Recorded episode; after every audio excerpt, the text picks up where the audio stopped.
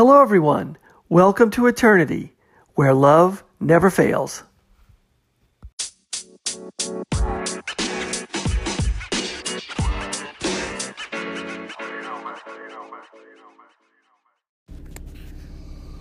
Hello, everyone. Thanks for listening. This is the Eternity Bible Study Podcast, where we walk through the Bible together every weekday, Monday through Friday. We're podcasting from here in the United States and in Zambia with a goal to share our thoughts and encourage one another as we read God's Word together, verse by verse. My co host in Zambia, Matali, and I are both listening to Through the Bible podcast and then sharing our thoughts and encouragement with you. From America to Africa and everywhere else, God is in control. As always, our attribution goes to Through the Bible with Dr. J. Vernon McGee. So, if you've ever wanted to try to read the Bible every day, we hope you can join us. We're regular people just like you, trying to learn more about God and walk in step with His Holy Spirit. So, if you have your Bible, feel free to read along, and if not, no problem. We'll put it all together for you. So, let's get started. And oh, by the way, if you want to drop us a line or even send us a voicemail, um, we're on Twitter uh, at Eternity Bible Study Podcast. If you find us on Twitter, um, you can record um, a voice uh, message to us. We'd love to hear your voice too, and uh, perhaps even include it on the podcast. Uh, also, we are uh, praying for our friend Julie, who's recovering from cancer, and also our friend uh, Tanisha, whose sister is also uh, battling cancer. So uh, we are at um, uh, this section through Isaiah, this incredible uh, uh, book of the Bible. You know, you think about Matthew, Mark, and John, Luke, and John as as sort of these superstars, you know, in the Bible that they're so famous. But what about Isaiah? Isaiah's got just a tremendous study too, and there are so many references to Jesus Christ the prophecy of Jesus Christ, refer- referencing um, what the gospel message is going to do that Jesus Christ does, uh, just like Matthew, Mark, Luke, and John do. But it gives us an, a perspective of that gospel message of Jesus Christ from the perspective of the gospel and from the perspective of Jesus Christ we get a perspective and an insight of Jesus Christ that we don't even get in Matthew, Mark, Luke, and John, which is so amazing. We get this perspective of Jesus Christ on the cross from the perspective of Jesus Christ on the cross. You know, you always ask yourself when you're reading Matthew, Mark, Luke, and John, I wonder what must be going through his mind. Well, in Isaiah, you get it. You, you, you get that inner mind of Jesus Christ on the cross. So, God is working out his plan in the nation of Israel. and we see that God is calling um, on this nation to repent.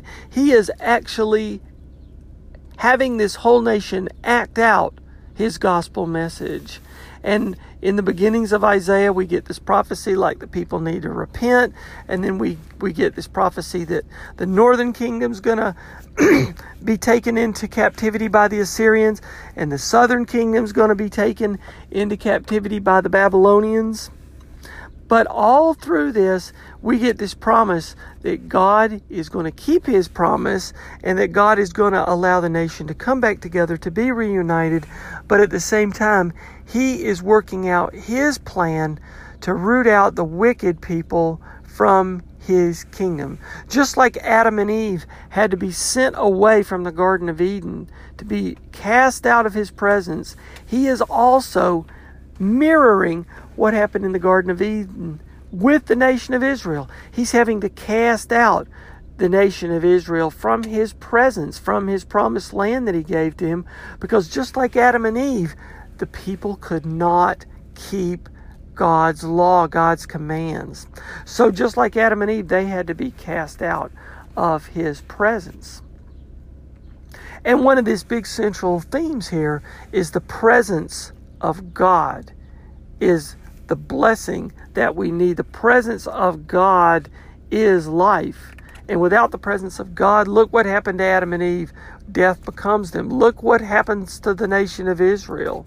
Death um, becomes the, the nation, the people, the people, the wickedness uh, will see and taste death. But this promise is that God will not let uh, his people suffer uh, in vain. He will work out his will. Course, the good people are having to suffer right along with the bad people. But there is no way that man can achieve salvation without God's will doing his purpose. And of course, again, these um, references to the Holy One, the Redeemer, being Jesus Christ. Now we're coming to this section uh, that is that is looking towards the impact of all this, God's glory, and I have, to be honest, chapter fifty-seven is one of the most fascinating. Uh, I've I've seen one of the most fascinating verses that I think I've seen in a long time, and it is verse one in chapter fifty-seven. Let me jump in, read it. Uh, we touched on it yesterday, but I would like to expand on this uh, verse, and then we'll continue through uh, some of the high points of chapter fifty-seven. Verse one: The righteous man perishes, and no one lays it to heart. Devout men are taken away while no one understands.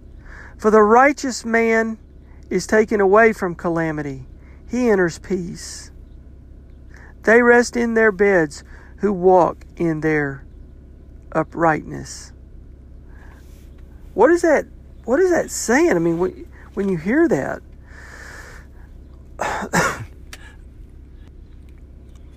it's talking about death.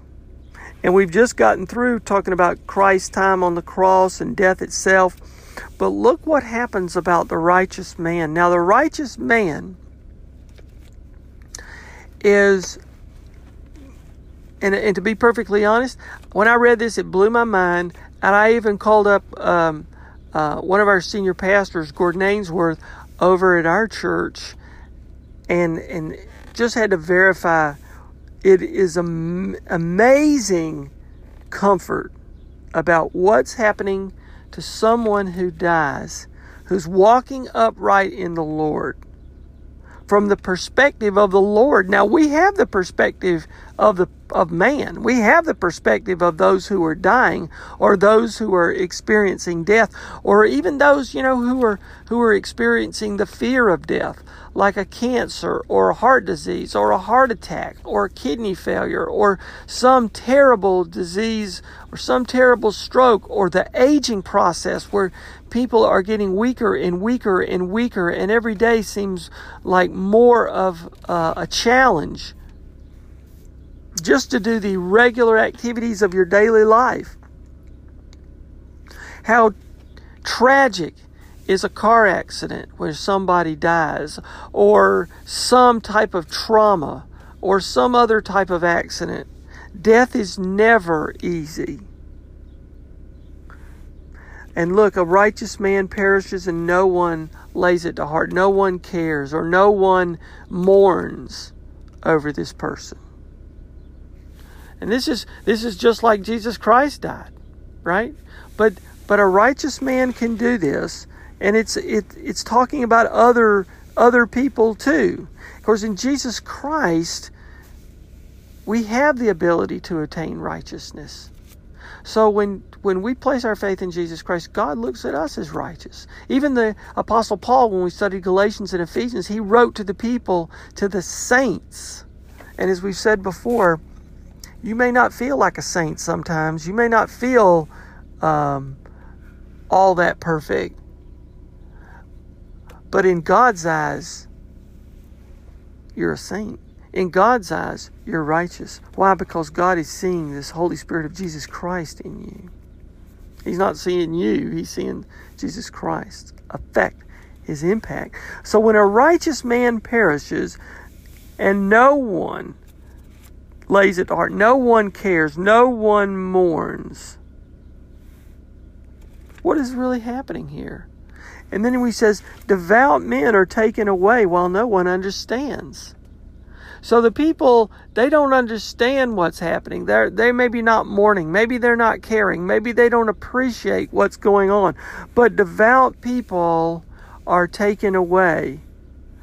All the while, people around them don't really understand. Well, maybe you could say, well, they do understand because the person just died. And they're saying, oh, too bad for you. You know, you're dead and I'm still alive. And they think they have the last word or they think, you know, when you've ever, when you've ever, uh, been to a funeral and you look on someone maybe who's passed away, if you've ever done that, or if you've ever seen someone who's passed away, you're looking at them with some type of um, critique. You're saying, well, they're dead. They don't look too bad, or maybe they uh, they look kind of unnatural, or this or that. Or you talk about their life, you talk about what they did, but you kind of sit there and sum up what who they are, and you think you're really understanding. God's saying, this righteous man or the devout devout man are perishing. Okay, or maybe you think they've perished, or they've been taken away, but. but all the while you really don't understand what's happened. Because for the righteous man is taken away from calamity, he enters into peace. From God's perspective, it's so straightforward, it's so simple. This righteous man is taken away from calamity, the calamity of this earth, the calamity of whatever physical problem that they've been dealing with. From God's perspective, death is not that big a deal.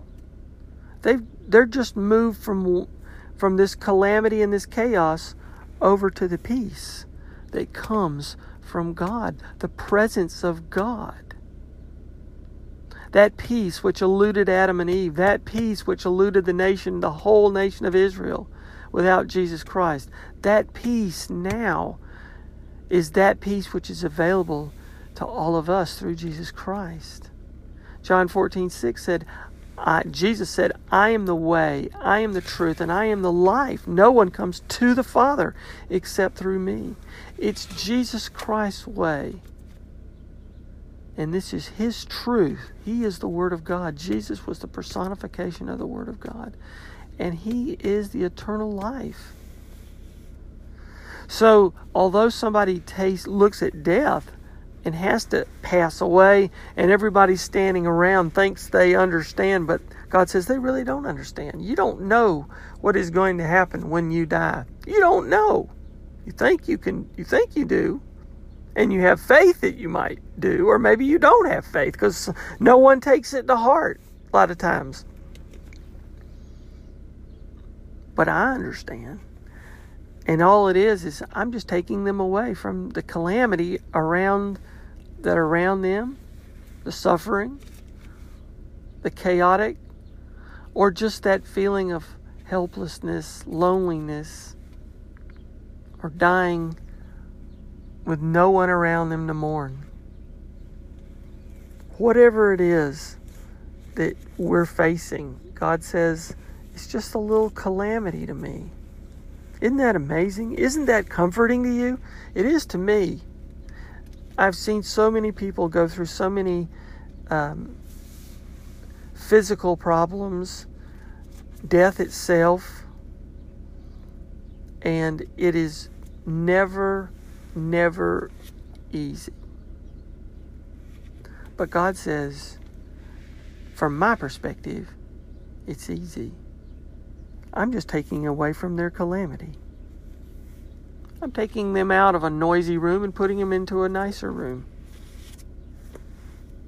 They enter to peace and they rest. They can rest in their beds who walk in their uprightness. So, if you're walking in uprightness, you can sleep well, you can rest, you can find peace. Your heart can find comfort. You don't have to worry. You don't have to have nightmares. You don't have to toss and turn. You can rest. Because God God's hand is right there. Very very powerful uh, uh, verse verse one and two, and it is contrasting Israel's idolatry. Look what we see in the rest of these verses. But you Draw near, sons of the sorceress, offspring of the adulterer and loose women. Whom are you mocking? Against whom do you open your mouth wide and stick out your tongue? Are you not children of transgression, which means of sin, the offspring of deceit, which is lies? You who burn with lust among the oaks, under every green tree, who slaughter your children in the valleys, under the clefts of the rocks. Contrasting it to the wickedness of that generation who mock God, who try to draw near but don't proclaim God's power. They cling to idols. They cling to anything they want to that makes sense to them rather than God's wisdom. They try to appear like they're holy, but on the inside they're burning with every type of lust for pleasures and things that are not of God. And they slaughter their children, their own children. What kind of parents do that? Their sin, it could be a physical slaughter of their children, the valuelessness of life. Some of these kings would put their own children to death, try to look like they're pious, but at the same time, they're getting rid of any kid who might want to compete with them for their own power. Or, but look at the sins of the parents, what it, why the impact has on the children. We see that play out in the whole nation of Israel as these children of these wicked parents all had to be taken into bondage. Meaning, captivity in Assyria and Babylon. Verse 7 On a high and lofty mountain you've set your bed, and there you went up to offer sacrifice. So you put yourself up to be really high and pious, and you think that that uh, people are going to judge you right because you're going to walk up this great mountain, you know, to make your sacrifice. Woo! Wow! Look at me. Verse 8 Behind the door and the doorpost, you set up your memorial. For deserting me, you have uncovered your bed. So, in other words, but behind the door, the things you do in secret, that's your memorial. That's what I'm going to remember you by, not this piousness of trying to climb the mountain to do this great deed. You have gone up to it, you have made it wide, and you have made a covenant yourself with them. You have loved their bed, and you have looked on nakedness. It's talking about the sin, the sins of man that occur behind the closed doors, inside your own heart. God's, God is saying, Look, I am sovereign over all time. I am sovereign over all history. I am sovereign over all the nations. And I know what goes on in your own heart. I know what goes on behind closed doors. I know I can look through all this sense of religious piety, all this sense that you try to make out like you're such a great religious person. Let's drop down real quick to verse 11. Whom did you dread and fear so that you lied and did not remember me? Did not lay it to heart. He's saying, you, you say that you are going to remember my ways, but you lied. You didn't tell the truth. And he's saying, What were you so scared of that you lied about knowing me. Verse 12 I will declare your righteousness in your deeds, but they will not profit you. In other words, God says, Look, you don't have to declare yourself to be so religious. Leave that to me. I know who's righteous in their deeds. Okay? He's saying, you know, in verse 1 and 2, he says, I'm sovereign over your death to the point where I can I remove the righteous from their calamity and bring them into my peace. And then he's dealing with all the people who are trying to claim to be righteous. Verse 13, when you cry out, let your collection of idols deliver you. Oh, you think you're so good? Let your idols deliver you when, when you're in need or when you're getting ready to die. The wind will carry them all off, a breath will take them away. But he who takes refuge in me shall possess the land and shall inherit my holy mountain. Okay? Take refuge in God. God's pleading. Verse 14, and it shall be said, Build up, build up, prepare the way, remove every obstruction from my people's way. Okay? Prepare the way. This is Jesus Christ said, I am the way the truth, and the life. This goes back to John chapter 14, verse 6. For um, now we're back in Isaiah uh, 15. For thus says the one who is high and lifted up, who inhabits eternity, whose name is holy. I dwell in the high and holy place, and also with him who is of a contrite and lowly spirit, to revive the spirit of the lowly, and to revive the heart of the contrite. In other words, the Lord is saying, I am not about people who worship idols. I am not about the proud or the pride of man. I have I know that. I know your heart already. But I dwell with the meek and the lowly, and those who admit their sins, and those who turn away from their sins and follow my way. You try to lift your own self up, well, let that save you. I am already lifted up. You know? He's saying, Who do you fear more that you forget me? I'm already higher than anything you have. Verse 16 I will not contend forever, nor I, will I always be angry, for the spirit would grow faint before me and the breath of life that I have made. I can't I can't punish you forever or you'll or you'll fade away. But I have to I have to discipline those children that I love.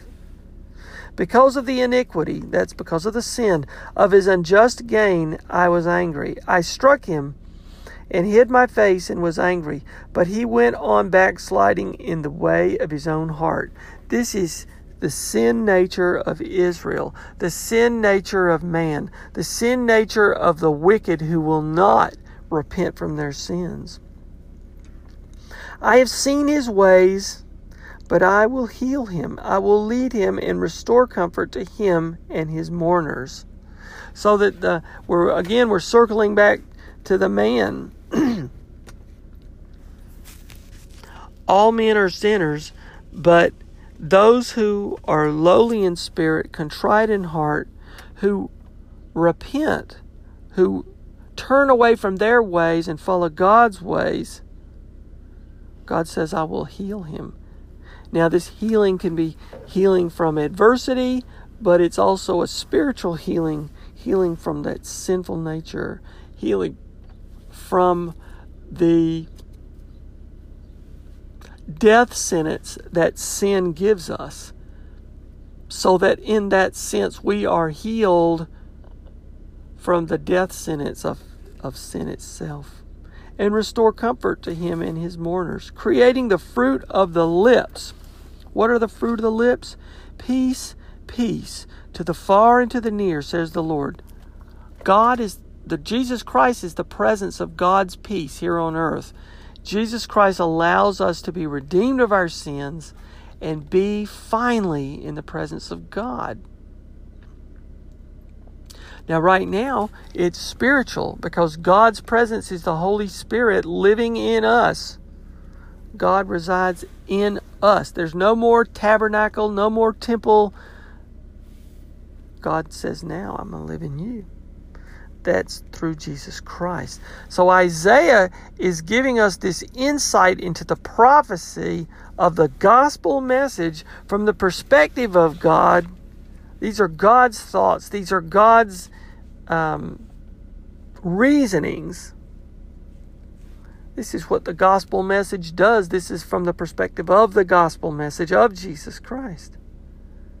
And it shows that Isaiah is an international prophet. He's talking about those far and near. Jew and Gentile. But the wicked are like the tossing sea, for it cannot be quiet, and its waters toss up mire and dirt. There is no peace, says my God, for the wicked. The wicked are just like the sea, they'll never rest. This is a law of the Bible that the wicked will not have peace. Now, they may make peace treaties and they may think they're going to do something for the purpose of peace, but without God, God says, from God's perspective, there can no not be peace. Chapter 58 Cry aloud, do not hold back. Lift up your voice like a trumpet. Declare to my people their transgressions. He's saying, expose this hypocrisy. To the house of Jacob, their sins. Yet they seek me daily and delight to know my ways as if they were a nation that did righteousness and did not forsake the judgment of their God. In other words, they try to take the form of religion, but they really don't know me. How about that today? How many of us see people or, or feel like you go to church or you go try to worship, but it's all about letting other people see you worship or w- what you're wearing or the clique that you like to hang out with. You take the form of religion, but you're not going to church with the humility in your heart and putting God centered in your heart. How many people are in church worried about the football game later that day? Or how many people are going to church having arguments with your husband or with your wife? Or how many people are going to church um, addicted to so many sins, to pornography, to alcohol, to to um, to lying, or all these other things. God's already saying He knows that. He's sovereign over that. But they seek me daily. Verse 3 Why, and this is sort of the people talking, why have we fasted and you see it not? Why have we humbled ourselves and you take no knowledge of it? You know, these are people complaining. You know, look at the things that we did and we don't get credit for it. Then God says through Isaiah, Behold, in the day of your fast, you seek your own pleasure and oppress all your workers. So, in other words, in the day of your fast, you're really not trying to seek the objective of the fast. People are boasting of their own fasting. They want to be seen and to get credit. God says, I'm not about the boastfulness. Why? Because boasting is one of the, it, uh, it reveals one of the emotions God hates most. It's pride. Pride disrupts the heart being able to be centered on Christ. Pride puts man above God. Pride lets you be self centered rather than God centered.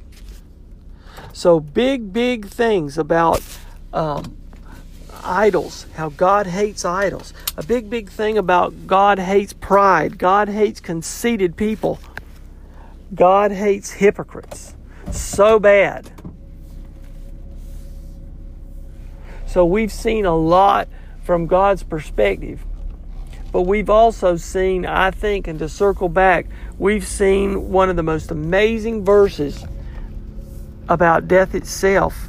The righteous have this unbelievable eternal comfort that God gives for those who are walking in righteousness, who are following in His ways, who are a humble hearted people, who are not hypocritical, who do not put idols above God, who have what, what we've been saying over and over a Christ centered heart. You're not looking to the right, you're not looking to the left, you're keeping your heart centered on Christ. If your heart is centered on Christ or God centered, God sees you as righteous.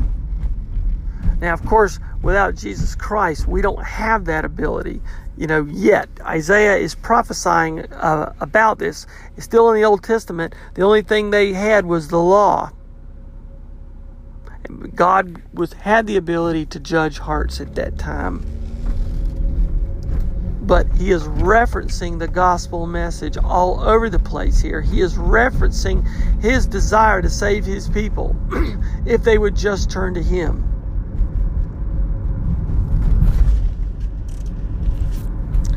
But we have this eternal comfort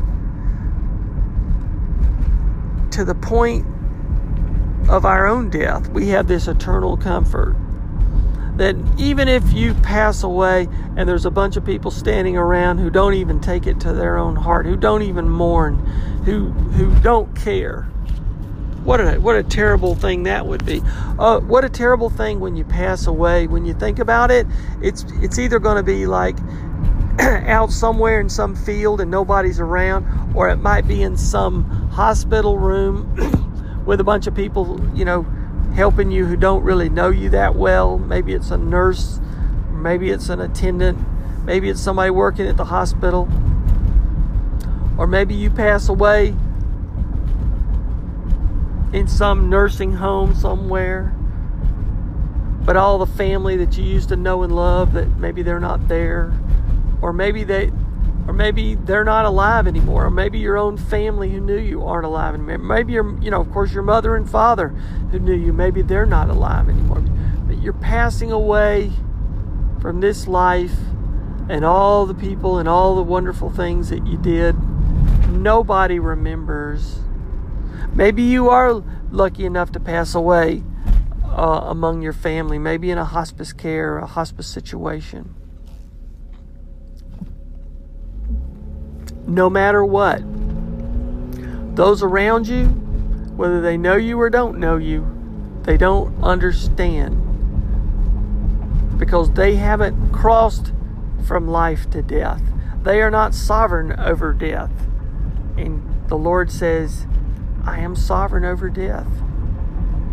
And those people standing around you, watching you die, or looking at your looking at your corpse, looking at they're the ones that are left behind. They don't understand. And the Lord says, I'm just removing this righteous man from his calamity and bringing him into my peace. That's my presence. And that's it. The presence of God. What a wonderful and comforting verse we see. That we don't have to fear even death itself because of the promise that God has made and the gift He has given us in Jesus Christ. He's already opened the door so that although we don't understand everything, we have the comfort of knowing Jesus Christ has walked through the door and He gives us His peace and He gives us His reassurance that we won't walk through that door alone. He will walk through with us. We will share with Him, He will share with us our death and allow us to share with Him His eternal life. So I hope this was helpful uh, to you and encouraging. It was just beautiful to, to me. Was, obviously, this was one of my favorite new favorite sections. Um, now I'll turn the rest of the podcast over to my co-host in Zambia, Matali. Hey, Matali, I hope you're doing great, and um, we appreciate all of you who are listening along with us. Feel free, as we said before, to drop us a line anytime. We're on Twitter, and uh, you can send us a, um, a text or a voicemail. We'd love to hear from you, um, so that we may pray for you, or you can let us know what you're thinking as you're reading these verses as well.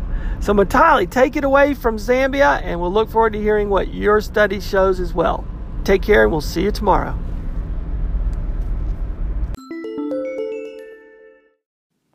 Good morning. So, today's teaching begins at Isaiah chapter 57, verses 6 all the way to verse 21 to Isaiah chapter 58, verses 1 to verse 3. So here in chapter 57, we see the end um, of the last section where we have the salvation of Jehovah. So, first, there was the comfort of Jehovah, which comes through the servants. So that was chapter 48 to chapter 40, sorry, chapter 40 to chapter 48. And now we have the salvation of Jehovah, which comes through the suffering servant, which is our Savior Christ.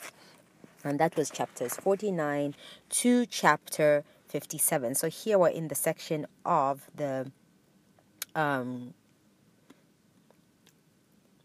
of um, the salvation of Jehovah, which comes through the suffering servant, which is right now we are in chapter 57. So uh, last we see the glory of Jehovah, which comes through the suffering servant, and it comes to the end of the age, which means comfort for the righteous and condemnation for the wicked. So the righteous shall have peace in their hearts. Um, if death comes to him whilst you know in bed, whilst here on earth, that's the righteous person. He or she is removed from the great tribulation and is taken into the presence of Christ.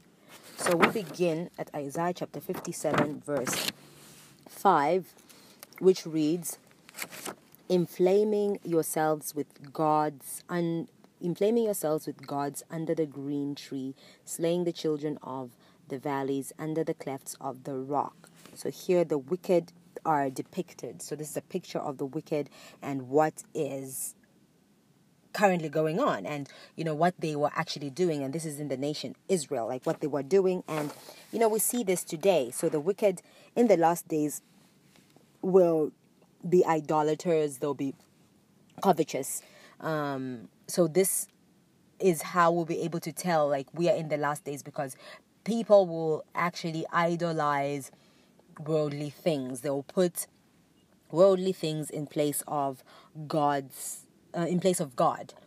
And um, verse 6 goes on to read Among the smooth stones of the stream is your portion. They, they are your lot. Even to them you have poured a drink offering, you have offered a grain offering. Should I receive comfort in these? So here the wicked worship everything and anything on earth and this is uh, the picture that you had that we had like that we had we have of um, Israel. And this is what's going on today, present day. You know, the wicked worship everything except for the living God. You know, they will worship money, they will worship even the pebble. Um, as here scripture has is, is, is stating in um in verse 6 of 57 mm, which says among the smooth stones of the stream is your portion. So these you know they will worship anything but the living god. So, verse 7 goes on to read On a lofty and high mountain you have set your bed, even there you went up to offer sacrifice. So, here, you know, idolatry um, is associated with the graves on top of a mountain. So, um, the, the, the mountaintops give scenes of um, you know, a vile immorality. So it's a picture of the last days. You know, they have set up um, altars of idols. Uh, and they're worshiping God, they're worshiping everything else but the living God. Verse 8 goes on to read Also behind the doors and their posts you have set up your remembrance for.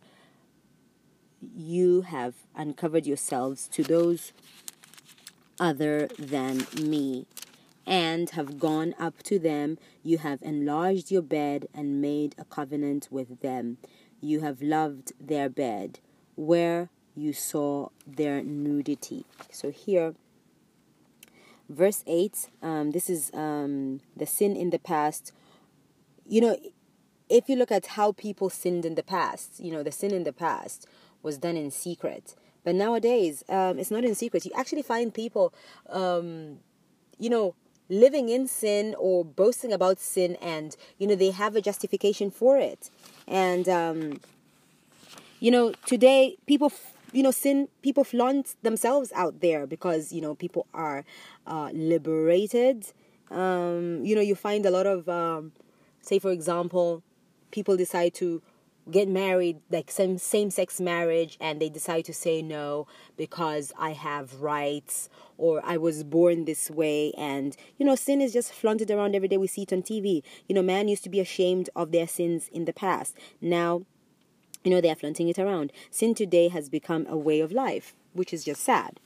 So now we get to the second division of this section, and uh, from verse 15 to verse 20 from to verse 19 there's comfort for the righteous and from verse 20 to 21 there's condemnation for the wicked. So at verse 15 it reads thus says the lord um, the high and lofty one who inhabits eternity whose name is holy. I dwell in the high and holy places with him who has a contrite and humble spirit to revive the spirits of the humble and to revive the heart of the contrite ones. So here, God will comfort his own. This is what the scripture is actually talking about. So, in the last days, because of who he is, so he is a uh, God of eternity, and man is feeble and fickle, and um, he protects his own and takes them under his own wing. You know, like a like a mother hen takes her own brood of chickens under her wing, and God is going to take His own those people with a contrite spirit and those people who are, who are humble. In the last days, God will comfort and protect His own. So, verse 16 and 17 goes on to read, For I will not contend forever, nor will I always be angry, for the Spirit would fail before me, and the souls which I have made. So God here is saying He's not going to be angry forever. He's not going to um, contend forever. Um, you know, there will be a time when Judgment Day will come, and God will take His own. Um, God will take the righteous. So, dropping down to verse 17, it reads, For the iniquity of his covetousness I was angry and struck them. I hid and was angry. And he went on backsliding in the way of his heart. So here, God explains why he punishes the wicked. The wicked are idolaters, those are that's covetousness, and they rebel against God, and God has to stop this. So a time is going to come when all this God will put an end to. Verse 18 goes on to read, I have seen his ways and will heal him. I will also lead him and restore comforts to him and his mourners. So here, you know, for those who forsake the evil ways and, you know, wickedness, he will heal and save. This is what he's saying. He will save them because God is full of mercy and God is gracious. So, you know, it's a call. God stretched out his his his um he's bearing out his arm his his his arm to us and he's calling people to turn away from their wickedness verse 19 goes on to read i create the fruit of the lips peace peace to him who is far off and to him who is near says the lord and i will heal him so here um, you know god alone can speak peace to the heart of the sinner you know the world today um, you know there is no peace and, you know, as Dr. J.V. McGee put it, um, if someone should say uh, we can actually find peace without God, they contradict Scripture and, you know, Scripture won't be contradicted. Man has failed. Man is a colossal failure, and man has failed. Know, there's so many organizations that have been put up, Peace Corps, uh, you know, the United Nations, but there's still war around that's going on, and only God can speak peace to the heart of a sinner. And we are all sinners and we fall short of the glory of God. And then in verse 21 and 20 and 21, it reads, But the wicked are like the troubled sea when it cannot rest, whose waters cast up mire and dirt. There is no peace, says the Lord, for the wicked. So here, the wicked are like the troubled sea it cannot rest. So it's a picture of the wicked, you know, when the sea is roaring and raging, um, it's troubled. And this is the picture he is given of the wicked. So if the world can have peace today without God, then, you know, you and I, or you and I, yes, contradict the word of God. But, you know, the wicked, uh, you know, there is no peace for the wicked. Uh, only God can speak peace and only God can bring peace. So here we move on to chapter 58, and in this chapter, um, it looks at the glory of the kingdom. So this is the last division of Isaiah, and the glory of Jehovah which comes through the suffering servant. So this particular chapter looks at the you know outward religious forms and inward wicked ways. And this is what delays the grace of and glory of God.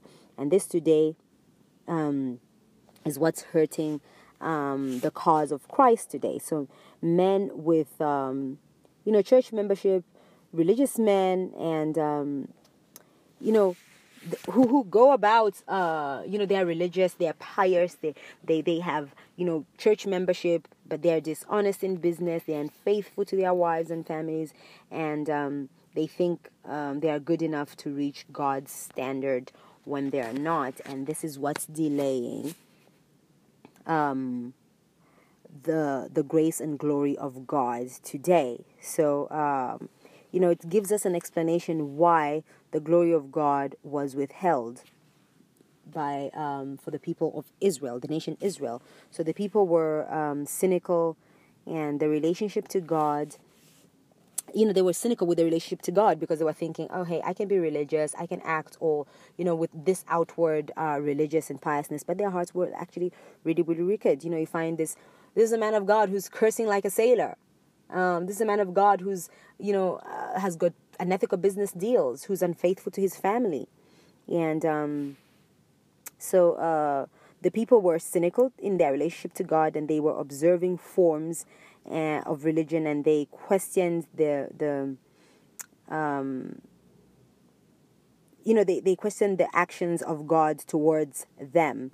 So um, this is the same spirit that um, was manifested after the, the Babylonian um, captivity you know, wicked man's heart is, you know, a wicked man's heart is far from God, and um, the spirit of man with an, it's it's like it shows the spirit of man with an outward um, show of religion.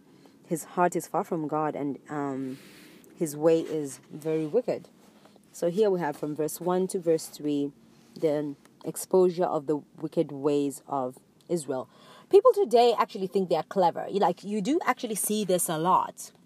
People think they're clever. You know they have this religious outward look and they follow all these um, rituals and you know formal religion but you know deep down they just they're just wicked people. You know they they just they have um, they commit adultery. They you know they, their businesses are not straightforward. Um, they, they commit a lot of injustices towards um, undeserving people and you know which is just sad but you know every sunday morning they wake up and go to church and you know they they read scripture and you know they're elders in in in the ch- in church they belong to um different committee groups in church like oh hey we're trying to build this and that for the church and you know they're the first people to volunteer. But you know they just they have this outward religious piousness outward religiousness. They're very churchy but they're just wicked so, verse 1 of chapter 58 reads Cry aloud, spare not, lift up your voice like a trumpet. Tell my people their transgressions and the house of Jacob their sins. So, here the prophet is um, commanded by God to cry out a message to point out the transgressions and sins of the people who think they are very religious. So, here only a brave man, a very brave man, will actually do it because today, you know, you people want to please people. And today, you know, we have this liberal problem. And that's what's happening today. And there is a failure to tell natural man of his transgressions because people are too scared. Um, you know, you find pastors today in churches are too scared to tell, to point out people's transgressions because maybe you find the biggest donor to the church is um, is an adulterous man and they can't point that out. The preacher can't point that out. You find their best buddies, they're in the same bed with the, the, the, preacher. They are best buddies with the preacher, and the preacher can't point it out. So it takes a very brave man to actually do that, and God commanded the prophets to actually do that for the people. So that's the liberal problem we have today the failure to tell natural man of his transgressions.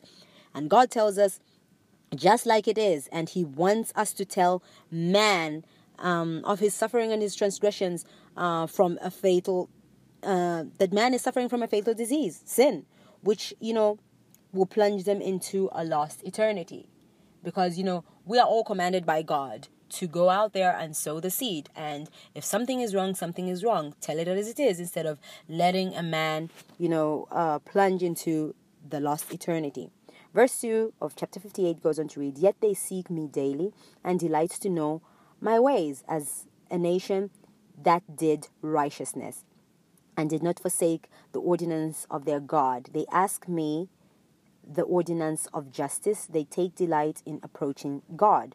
So here, people, here you find um, scripture saying the people were complaining that God has not um, taken notice of their fasting and inflictions, you know, because their hearts are far from God.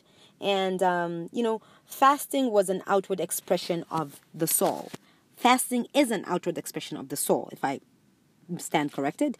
And um, it's a practice between, you know, you and God. It's a practice between me and God. It was a practice between them and God.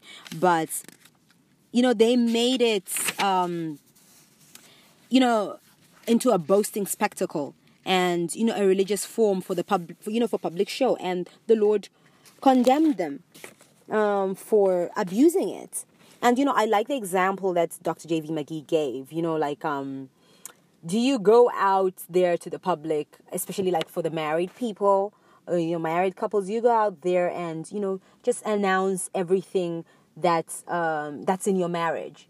You know my relationship with God is a marriage and you know it's supposed to be private and secret and fasting is not something I'm supposed to go out there and you know make a boasting spectacle all over like oh hey I'm fasting like I'm I'm very strong in faith and all. I do not have to prove it to anybody. You know just like in Matthew 6 verse 16 God had actually pointed out um, let me just go there. So Matthew 6 16 reads moreover when you fast do not be like the hypocrites with a sad countenance, for they disfigure their faces that they may appear to men to be fasting. Assuredly, I say to you, they have their reward. So I'll just read verse 17 as well. But you, when you fast, anoint your head and wash your face. Um, verse 18 So do not, so that you do not appear to man to be fasting, but to your Father who is in the secret place, and your Father who sees in secret will reward you openly. So, you know, because man seeks, you know, reward from men, they will get reward from men because they want to be seen by by by men that they're fasting. Man will actually see them. And you know the reward they they they seem they are seen the reward that they're getting is they're seen by God or is they're seen by man. And you know, they go around like, oh, hey, why do you look so sad? Oh, no, because I'm fasting and all. You want to be seen by man? Man will see you, and that's the reward you get. But, you know, here God has put it in scripture. You know, you know, when you're fast when you're fasting anoint your head and wash your face you know do not show this sad countenance and and and um and uh, you know disfigure your face to, to show man. So religion is a personal relationship with christ and it should be secret and precious. We should treasure it and value it because it's it's it's that secret thing. It's, it's a secret personal relationship. And today we need religion and not ritual you know you find today a lot of churches go through rituals meticulously they follow things by the T, um, and you know they do all these things, but you know they forget um, the whole point and purpose of religion. You know they look at religion as you know following the rituals when they actually don't understand it. You know, so fasting is an outward expression of the soul. So religion should also be that relationship um, with my God. It should be a secret between me and my God. Yes, God has commanded us to go out there and uh, fishers of men and sow the seed and um, you know preach his word. Uh, but the relationship that i have with my god should be um, secret and guarded and you know it should be precious. So yeah this is today's teaching. Thank you all for listening in. Uh, god bless and have a pleasant day. Bye bye